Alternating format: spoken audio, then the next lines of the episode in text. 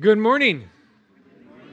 Ohayo gozaimasu. Um, great to be here with you guys. As always, uh, a blessing to gather together to worship our Lord and Savior, Jesus Christ. All right, this morning we are going to continue through our study of the Gospel of Luke. And so if you have your Bible with you this morning, would you please open it up to Luke chapter 20? Luke chapter 20. If you don't have a Bible with you this morning, feel free to reach down and borrow one of the Bibles that are placed under some of the chairs around you. I do believe it's very important for us all to be able to follow along in the Word as we go through it uh, verse by verse. And we're going to be doing a little bit of jumping around uh, this morning as well. So be good just to have uh, a Bible with you. So also, uh, just as a reminder, at the close of our time together, we are going to set aside a few minutes to come to the Lord's table, remembering what He did for us through the observation or uh, communion. Uh, this is something that we as a church do periodically, usually the first Sunday of each month. It's important that we always remember what Christ did for us, laying down His life for us and establishing a new covenant that resulted in grace being poured out upon us. And so uh, we've got a lot to get through uh, this morning, so we'll go ahead and get going. We've been in the Gospel of Luke for quite some time now. I actually uh, looked it up. We began our study, I couldn't believe it, back in April of 2021. Uh, and we probably won't finish uh, until early next year. But in my defense, if you think, wow, that's a long time to be in one book, it is the largest of the four gospel accounts. And in fact, it is the largest book in the New Testament. And so, you know, I think i am a little justified to, that it's taken us a little bit of time uh, to go through it. Okay, the Gospel of Luke is broken up into four major parts. We've tackled most of them already. Uh, the first part of the gospel focused upon the introduction is, of Jesus as the Son of Man. That was in chapters 1 through 4. The second part highlighted the ministry of the Son of Man. That was chapters 4 through 9. And then the third part dealt with the rejection of the Son of Man, uh, and that was from the end of chapter 9 all the way through to halfway of chapter 19. And the fourth and final part from chapter 19 through to the end of the book centers upon the crucifixion and resurrection of the Son of Man. And it highlights for us Jesus' final week in Jerusalem leading up to the cross where he would lay down his life for the sins of all humanity. Now, Two weeks ago, we started the fourth and final major portion of Luke's gospel. The first part of the gospel, uh, or the, excuse me, the, the, final part of the gospel uh, began with the account of Jesus' triumphal entry into the city of Jerusalem on the first day of the week. It's a Sunday. Traditionally, we call that Palm Sunday because it was the first day of the week, a Sunday, when Jesus entered in to the city of Jerusalem. We covered that in detail two weeks ago. And then last week, we looked at some of the events that took place on Monday and early Tuesday of that fateful week. We covered the cleansing of the temple that occurred on Monday. And then we looked at the questioning of Jesus by the religious authorities, uh, the members of the Jewish Sanhedrin, that wanted to know two things from Jesus, in its way of uh, reminder, or in case you weren't with us. Number one, they wanted to know by what authority Jesus did the things that he did. And number two, they wanted to know, to know, excuse me, who gave him that authority. Now, instead of immediately answering the questions of the religious leaders, Jesus proposed a question to them first, stating that he would answer their question if they, in fact, would answer his. And so Jesus asked the religious leaders about the ministry of John the Baptist. He wanted to know if they believed if the baptism of John was from heaven or was it from men? And so the religious leaders, they gathered themselves together, they reasoned amongst themselves, and they came to the understanding that if they said that it was from God, then Jesus would ask them why they didn't believe him.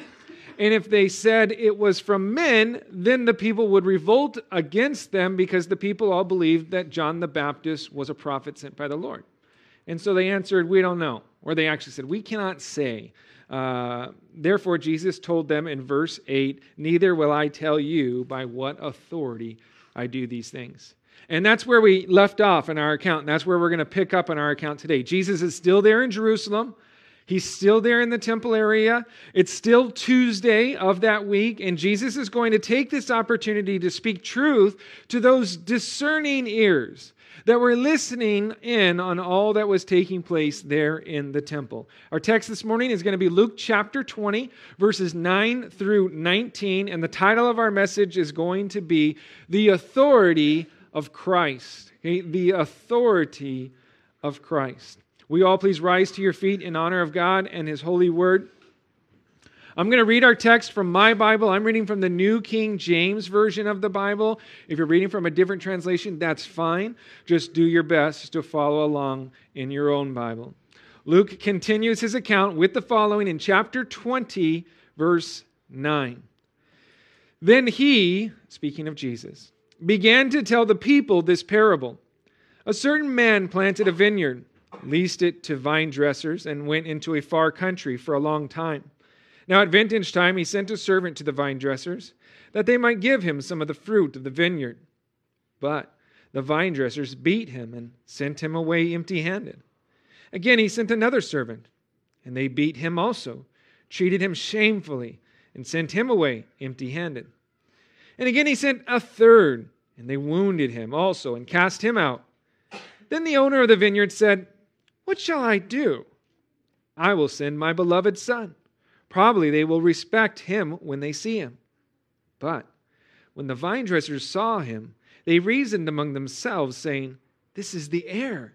Come, let us kill him, that the inheritance may be ours. So they cast him out of the vineyard and killed him. Therefore, what will the owner of the vineyard do to them? He will come and destroy those vine dressers and give the vineyard to others. And when they heard it, they said, Certainly not. Then he looked at them and said, What then is this that is written? The stone which the builders rejected has become the chief cornerstone. Whoever falls on that stone will be broken, but on whomever it falls, it will grind him to powder. And the chief priests and the scribes that very hour sought to lay hands on him, but they feared the people, for they knew he had spoken this parable against them. Let's pray. Father, we thank you so much for this morning and the opportunity just to open up your word. Lord, and I pray as we look at this parable and we unpack it and look to understand it, I pray that you would lead us and guide us. Lord, I pray that your word would just uh, minister to us and um, mold us and shape us more and more into the image of your Son, Jesus Christ. We give you this time of study and uh, we just ask for your Spirit's uh, presence, continued presence his leading and guiding in all truth. We ask this in your Son's name. Amen. Amen. You may have a seat. Now, for those of you who like to outline our text or, or jot down notes, we're going to break up our text into two major sections. Okay, the first major section is going to deal with a parable concerning the authority of Christ. Okay, a parable concerning the authority of Christ. It's found in verses 9 through 16, and we're going to look at verse 19 in connection to that parable. And then the second major section is going to deal with a prophecy concerning the authority of Christ, and it's found in verses 17 and 18. And so let's go ahead. We're going to jump back into the first major part of our text dealing with this parable concerning the authority of Christ. And the first thing we want to note are all the details regarding the giving of the parable. And so we'll read again verses 9 through 15 to get the gist of the idea of this parable. It says, Then he began to tell the people this parable. A certain man planted a vineyard, leased it to vine dressers, and went into a far country for a long time. Now at vintage time he sent a servant to the vine dressers, that they might give him some of the fruit of the vineyard. But the vine dressers beat him and sent him away empty handed. Again he sent another servant, and they beat him also, treated him shamefully, and sent him away empty handed. And again he sent a third, and they wounded him, and also, excuse me, wounded him also, and cast him out. Then the owner of the vineyard said, What shall I do? I will send my beloved son. Probably they will respect him when they see him. But when the vine dressers saw him, they reasoned among themselves, saying, This is the heir. Come, let us kill him, that the inheritance may be ours. So they cast him out of the vineyard and killed him. Therefore, what will the owner of the vineyard do to them? We're going to stop right there. Okay? Before we get into this parable, okay, I want to first lay some solid groundwork for how to best understand and learn from parables within the scriptures. Sometimes parables can be tricky. This is, I think, a pretty straightforward one, but I think it's good just to kind of reset some boundaries and, and principles that are good for uh, all sorts of Bible study. Quite simply, we understand that a parable is an earthly story that conveys a heavenly truth. It's a very simple way to think of parables within the scriptures. A parable contains something that the people would easily and readily recognize in the physical realm that would then be used as a picture or a symbol of a truth in the spiritual realm. Now, as we go through a parable, it's important that we keep to the three basic steps of good inductive Bible study, okay? Um, observation, interpretation, application, right? We start with making observations. We read through the parable and we note all the different elements that are involved. We're not so concerned right off the bat with the meaning of things. Okay, our main goal is to simply make observations of all the facts that are presented and somewhat just lay them all out. After we've made the different observations, we can then move on to what is the interpretation? What do these all these facts mean? Okay? A good rule of thumb is to always allow Scripture to interpret Scripture. So we always want to look to the Scriptures and say, hey, does the Scriptures say anything else about this anywhere uh, that we might be able to glean from them? And so that's why we need to look to what the rest of Scripture has to say. Okay, Inter- Scripture is always the best interpretation for Scripture. After we've made our observations, we've figured out the meaning of these observations, we then move to application. What does the text mean to the original audience, and how does that apply to us today? All right. And all, as always, whenever doing any sort of Bible study, okay, we need to understand the surrounding context and the setting in which the parable was given. Parables were often given in response to certain situations and events that had just taken place. And the fact that this parable is shared also in Matthew and Mark's gospel is going to help us in regard to gathering all of the facts uh, regarding this parable from these three different resources. We'll have a very good understanding of what's being uh, talked about.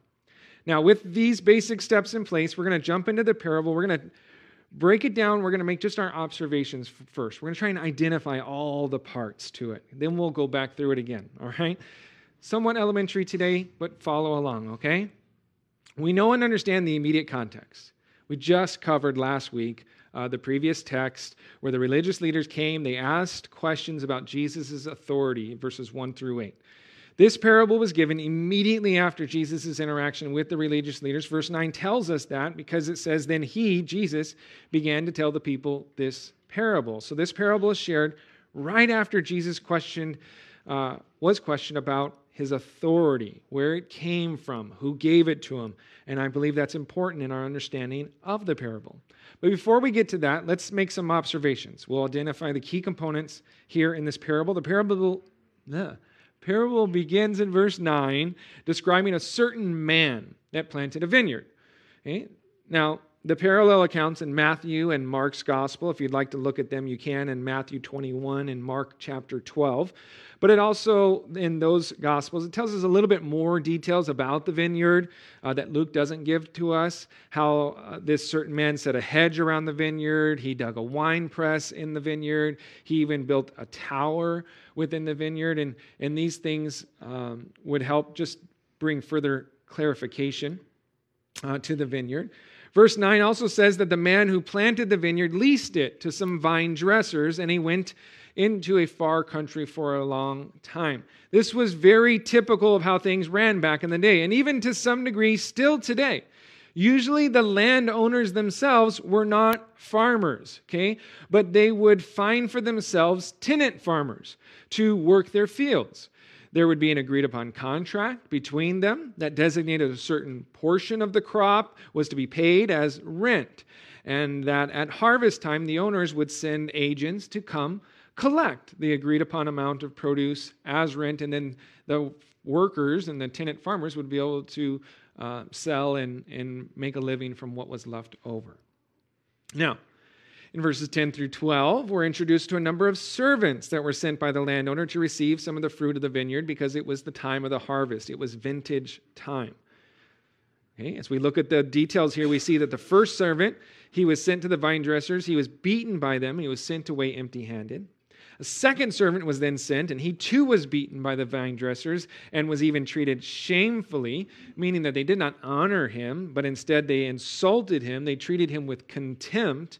Eventually, the vine dressers sent him away empty handed as well. Then we're told of a third servant that was sent, and they wounded him, and they cast him out just like they had done the previous two. Each of the servants were treated horribly by the vine dressers. In Matthew's gospel, Jesus is recorded as saying that the vine dressers took the servants and they beat one, they killed one, and they stoned the other.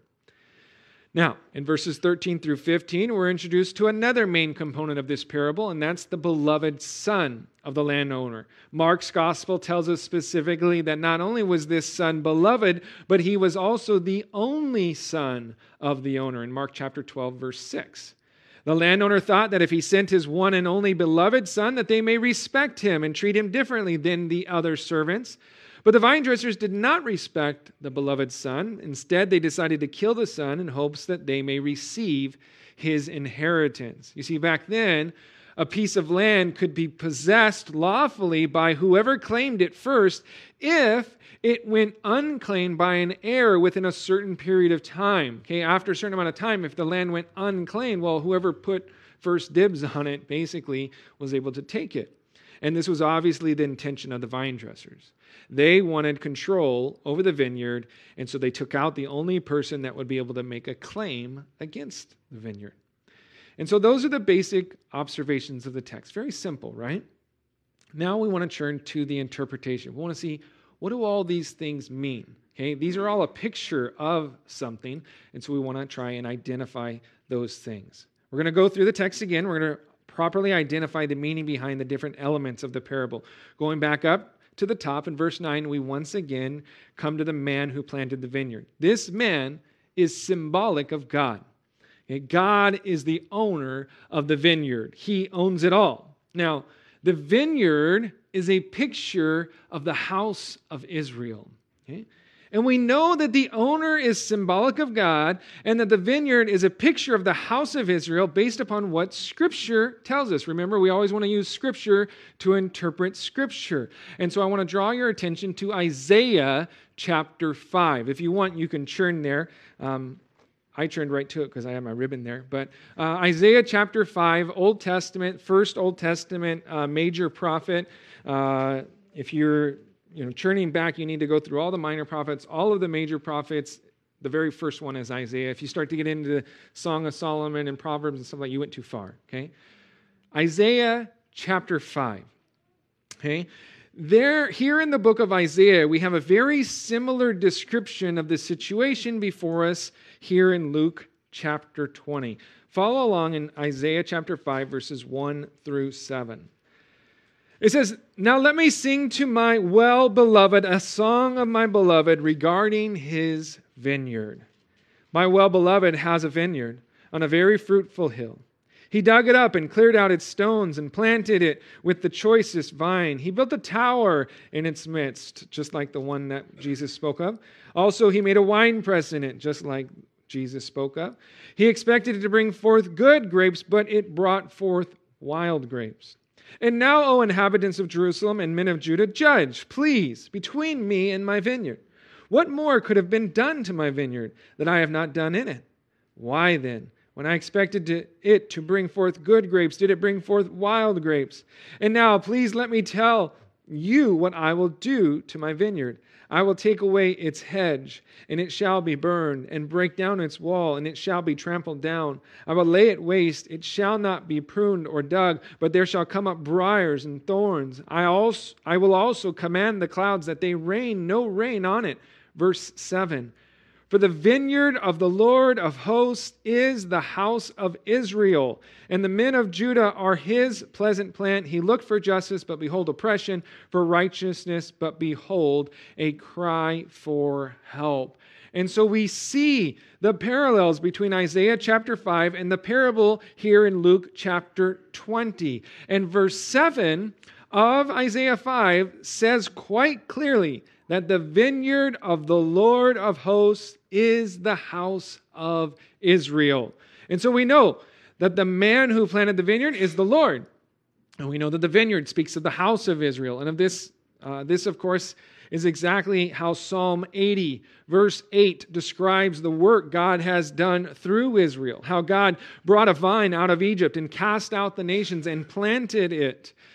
Also, in verse 9, we have the vine dressers. Now, the vine dressers represent the religious leaders that were given the responsibility of caring for the house of Israel. The immediate context helps lead us to this understanding, seeing as how Jesus shared this parable right after the religious leaders questioned Jesus about his authority.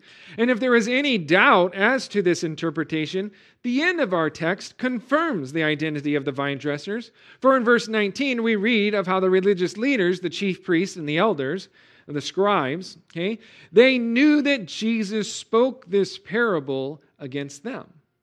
And so, the fact that the religious leaders clearly understood themselves to be the vine dressers lets us know that this is so. What about the servants in verses 10 through 12? Who did they represent? Well, the servants are representative of the prophets that God sent to the house of Israel. Again, we know this because of what Scripture confirms to us.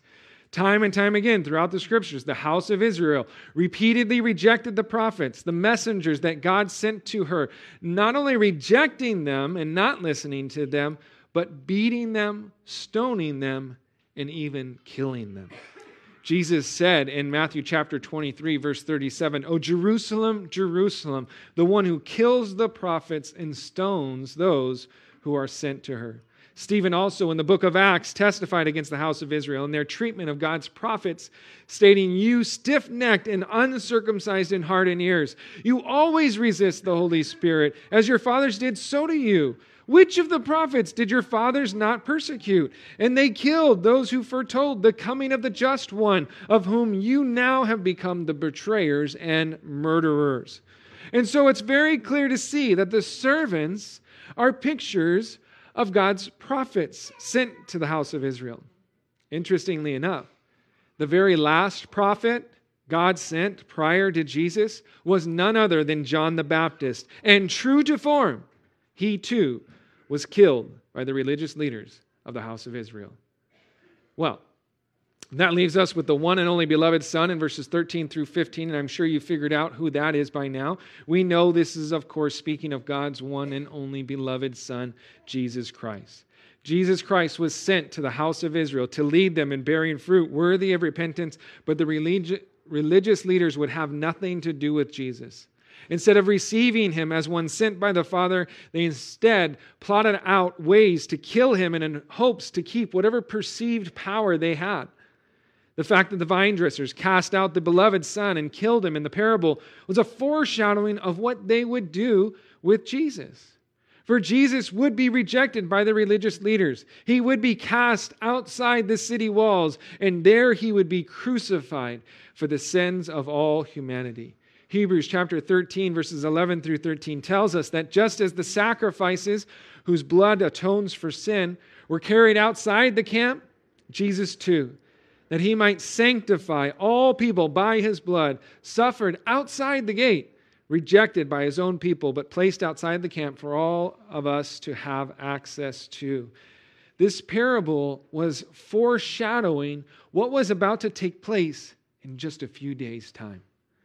When the religious leaders would reject Jesus and have him crucified, crucified, excuse me, upon the cross of Calvary. And so as we look at this parable, uh, we begin to understand what the meaning of it was. We come to find that Jesus, really what he's doing is he's revealing the answer to the question regarding his authority. That question that they just asked prior to this that we covered last week. Here, Jesus reveals through this parable that his authority comes from heaven. It comes from his Father. As the Son of God, all authority has been given to Jesus Christ. And so he answers this question, but he answers it through a parable to only those who would have discerning ears and pay attention to what he was saying. The end of verse 15 leaves us with a question regarding what the owner of the vineyard will do to the vine dressers. And understanding the identity of these characters, we understand what the question is really asking, and that it's a very serious question. What will God do to the religious leaders for the way in which they treated his prophets and ultimately how they treated his only begotten son, killing him to try and secure their own power? That's the question, right? Let's read the response to the parable. And in so doing, I think we'll come to the proper understanding of the application of this parable. Read with me verses 16, and we'll read verse 19 as well, just to see the responses to this parable. Verse 16 says, He will come and destroy those vine dressers and give the vineyard to others.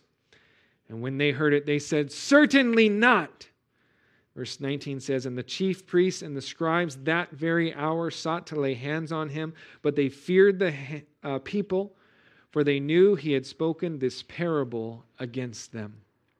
Jesus asked the question at the end of verse 15, and then he provides the answer to his own question in the beginning of verse 16.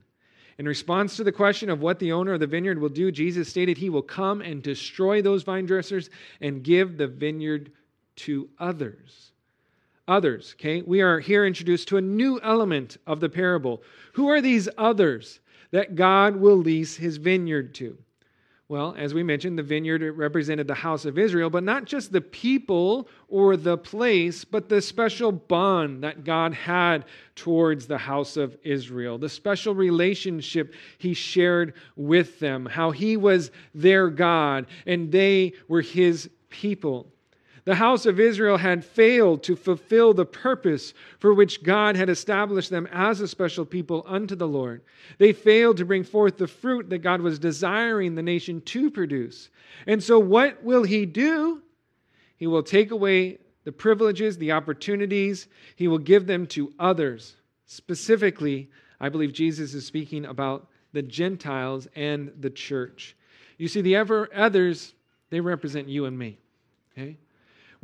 We are part of the church. Okay, if you're a believer this morning, you've been added to the church, okay, and you are part of that group of others. God is looking for us to render to him the fruits that the house of Israel failed to produce. And so if we look at just the application for us, it's it's really simple. We don't want to make the same mistakes that the nation of Israel made. Okay? The nation of Israel was expected to bear fruit for the Lord, to be faithful stewards of his vineyard. If we want to continue to experience the privileged positions of stewards of God's vineyard, his special relationship with us, then we need to make sure that we remain connected to him and we bear the kind of fruit that he's expecting from us. We need to receive Jesus Christ and we need to make sure that we abide in him and in so doing bear much fruit. Because unless we abide in Christ, we have no possible way to produce the kind of fruit that God is seeking after. Jesus tells us so in John chapter 15, verse 5. He says, I am the vine, you are the branches. He who abides in me and I in him bears much fruit, for without me, you can do nothing. You see, in and of ourselves, we can do nothing. But as we stick close to Jesus and we abide in Him, He will work in us and bear much fruit through us.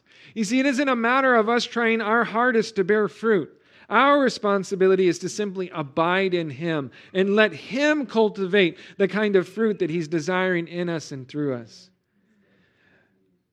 Looking back on our text, when Jesus spoke of giving the vineyard to others, the religious leaders, they responded in verse 16, Certainly not. Or your translation, it may read, God forbid, or may it never be, okay, depending on which translation you're reading from. The idea of God's favored position being given to another was preposterous in the eyes of the Jews. They couldn't even fathom such an absurdity that God would turn to the Gentiles and offer them the same kind of affection and love and compassion that He did to them was something they considered impossible. But that's exactly what He did. Through Jesus Christ, the veil was torn, and access to God was made available to any and to all who would come to Him by faith, whether Jew or Gentile. But instead of submitting to the authority of Jesus Christ and receiving the Son, the religious leaders rejected Jesus and they sought to lay hands on him, according to verse 19. They knew that Jesus had spoken this parable against them, And instead of humbling themselves and repenting of their sin and their unfaithfulness, they willfully remained in their rebellion and their sin, and they continued to plot against Jesus and to look for opportunities to kill him, just as Jesus explained they would in the parable. It is incredible to consider how blind they were to their own sinful actions. Jesus said this is exactly what's going to happen, foretelling what's going to happen in just a few days. And they're like, no way, that's not going to happen. You know what we're going to do? We're going to plot to kill him. Like, do you not see how you're fulfilling this very parable? The religious leaders, they had a choice to make whether to receive Christ or to reject Christ. And we too have the same choice today. We can either receive Christ or we can reject him. But let me make it very clear to you that there is no middle ground. To not receive him is to reject him. For these religious leaders who would not receive Christ, their only other alternative was to reject him. And the same is true for us. There is no middle ground. You either have received Jesus Christ as your Lord and Savior, or you have not. You have rejected him, just as these religious leaders did. Well, let's quickly take a look at our second major section of our text. We started by looking at the parable concerning the authority of Christ. Now let's look at the prophecy concerning the authority of Christ, beginning with the giving of the prophecy. It's in verse 17. Jesus is speaking. He says, Then he looked at them and said, What then is this that is written? The stone which the builders rejected has become the chief cornerstone. In response to the Jews' inability to believe that God would indeed churn from Israel and offer the same kind of privilege and relationship they enjoyed to Gentiles, Jesus quoted an Old Testament prophecy from the book of Psalms. Jesus alludes to this prophecy as support for the idea that God would indeed open a new way for people to come to Him and experience the kind of divine favor and relationship the Jews once had available to them. The quote comes from Psalm 118. And Psalm 118 is a psalm that is rich with messianic ties. It is the psalm that the people were crying out, in fact, when Jesus entered into Jerusalem during his triumphal entry, just two days prior to this. When the people cried out, Hosanna, Hosanna, blessed is he who comes in the name of the Lord, they were quoting from Psalm 118, verse 26. But here Jesus quotes from verse 22, which reads, The stone which the builders rejected has become the chief cornerstone. Now, the stone mentioned here in Psalm 118 represents for us Jesus Christ. The builders are representative of the religious leaders. The rejection of the stone speaks of the crucifixion of Christ, and him becoming the chief cornerstone, I believe, speaks of the resurrection of Christ and the victory that he won. How do we know all this? Again, because the scriptures tell us. It's in the book of Acts. There we read of how Peter and John are seen in the temple area and they are preaching the resurrection of Jesus Christ to the religious leaders. There in Acts chapter 4, we read the following in verses 7 through 12. It says, And when they, referring to the religious leaders, had sent them, referring to Peter and John, uh, when they had set them in the midst of, they asked, By what power or by what name have you done this? Then Peter, filled with the Holy Spirit, said to them, Rulers of the people and elders of Israel, if we this day are judged for a good deed done to a helpless man, by what means he's been made well, let it be known to you all, and to all the people of Israel, that by the name of Jesus Christ of Nazareth, whom you crucified, whom God raised from the dead, by him this man stands here before you whole. This is the stone which was rejected by you builders, which has become the chief cornerstone. Nor is there salvation in any other, for there is no other name under heaven given among men by which we must be saved. And so clearly we see that Jesus is, in fact, the stone. The religious leaders are the builders. Okay, and their rejection of him speaks of the crucifixion of Christ. The fact that he has become the cornerstone speaks of the resurrection and the victory that Christ obtained in becoming the Savior of the world. The chief cornerstone, you guys, is considered the most important stone of a building. The cornerstone of a large structure, um, it, uh, the cornerstone of a large structure gives it a reliable and firm foundation, leading to the cohesion and the stability of the whole building. Jesus is described as a stumbling block to Israel. 1 Corinthians 1:23 states, "But we preach Christ crucified to the Jews a stumbling block, but to the church Jesus is the chief cornerstone." He is the most important piece to the church that God is building. He is the cornerstone. You see, without Him, without His crucifixion, without His resurrection, there would be no church. Okay, we would have no foundation to build upon. We have had, would have no stability, no cohesion that would bring us together. Ephesians chapter 2 affirms having been built on the foundation of the apostles and prophets, Jesus Christ himself being the chief cornerstone, in whom the whole building being fitted together grows into a holy temple in the Lord, in whom you also are being built together for a dwelling place of God in the Spirit. Now, in Matthew's parallel account, okay, Jesus is recorded as saying uh, something else after quoting from some Psalm 118, referring to the stone being rejected and becoming the chief cornerstone. This is what he adds. He says, Jesus said in Matthew 21 43, Therefore I say to you, the kingdom of God will be taken from you and given to a nation bearing the fruits of it. Because the religious leaders rejected the chief cornerstone, Jesus declares that the kingdom of God will be taken from them and given to a nation bearing the fruits of it. The word nation does not mean another country. Okay? If you look up and do a word study, it's not referring to another country, but it's referring to another people group. Okay? Namely, the church that was about to be birthed and eventually filled with both Jews and Gentiles. And we know this because of Scripture. Because of what Peter writes in his first epistle, stating, Therefore, it is also contained in the Scripture. Behold, I lay in Zion a chief cornerstone, elect, precious, and he who believes on him will by no means be put to shame. Therefore, to you who believe, he is precious. But to those who are disobedient, the stone which the builders rejected has become the chief cornerstone, and a stone of stumbling and a rock of offense. They stumble, being disobedient to the word to which they also were appointed. But you, are a chosen generation, a royal priesthood, a holy nation, same word, his own special people, that you may proclaim the praises of him who called you out of darkness into his marvelous light, who once were not a people, but are now the people of God, who had not obtained mercy, but now have obtained mercy. We, okay, you and I, the church, are that new nation that God has given his kingdom to. And we must be careful not to fall into the same temptation and practice of those before us. God expects us to receive Jesus, to believe upon him and his work upon the cross and his victory over the grave. We must make Jesus Christ the cornerstone of our lives. Okay? That we would build everything based upon him and his victory over the grave.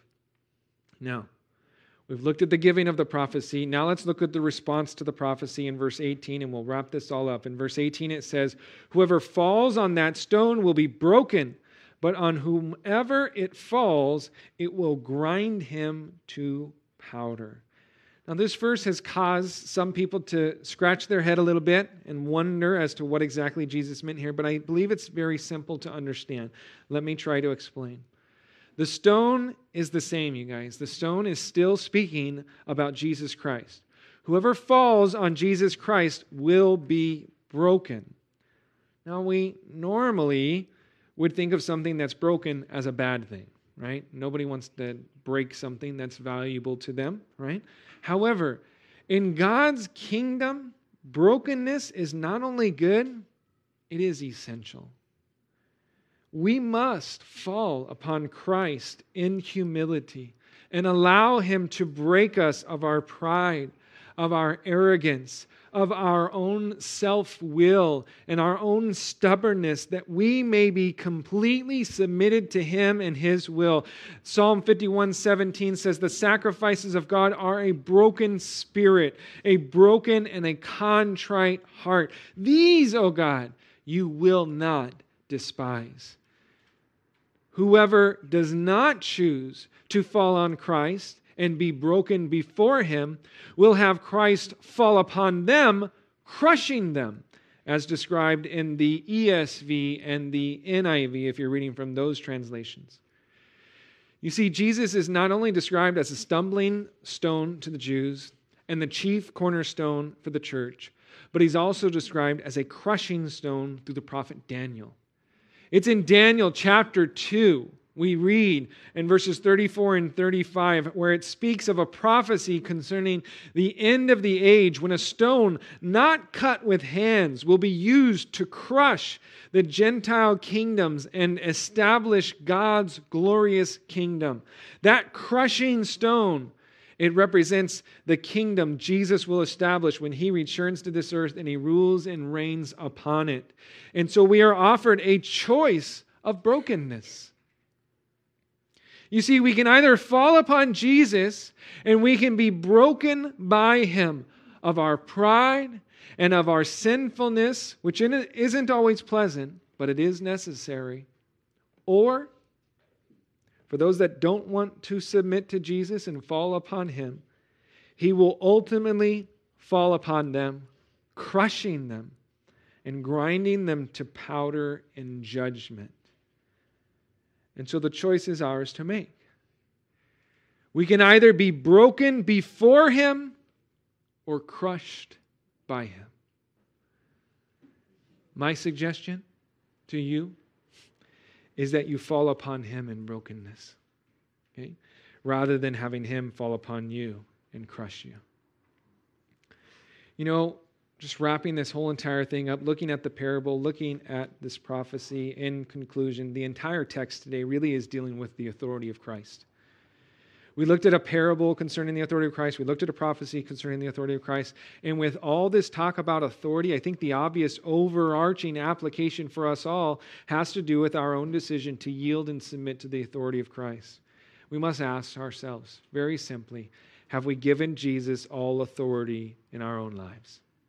Okay. Have we relinquished all authority to Jesus? Have we laid down our own selfish desires? And are we fully and completely submitted to Him? Are we open to however God wants to work in us and through us? Are we open to whatever He desires, wherever He would send us? That is my hope for us. Okay, my hope for us is that we would be able to say without reservation, God, I am yours. Have your way in me. And we would be completely submitted to the authority of Jesus Christ. Amen? Amen. Amen. Let's pray. And as we do so, the ushers, the worship team, they're going to come up. They're going to prepare for our time of communion. But let's pray. Father, I thank you so much for this morning. Thank you for this portion of Scripture as we look at your authority. As the Son of God, Jesus, you have been given all authority on heaven and uh, uh, in heaven above and earth below, Lord. There is nothing that is beyond you, nothing that is uh, outside of your realm of authority. And so, Lord, it would be silly for us to try and hold on to something, Lord, to hold on to any sense of power or control we may think we have. Lord, I pray that we would willingly surrender and submit our all to you, that you would be our cornerstone of our lives, Lord. That our lives would be built upon you in the truth of your victory upon the cross and your victory over the grave, Lord. The resurrection, Lord, that in that act, Lord, in that we would find all of our identity, we would find all of our, our everything. And Lord, I pray that you would continue to build upon us, Lord, as we've have you as our foundation, Lord, that you'd continue to build us up, that you'd continue to work in us the fruit, the desire that you desire to see in and through us. And Lord, we know that that will only take place as we continue to abide in you. And so, Lord, I pray, give us a heart that desires you. Give us a heart that desires to be close to you, to be completely yielded and surrendered to you, and just allowing you and your spirit to work in our hearts and lives. Lord, we give you just afresh and anew our hearts and our lives this morning. And we pray this all in Jesus' name. Amen.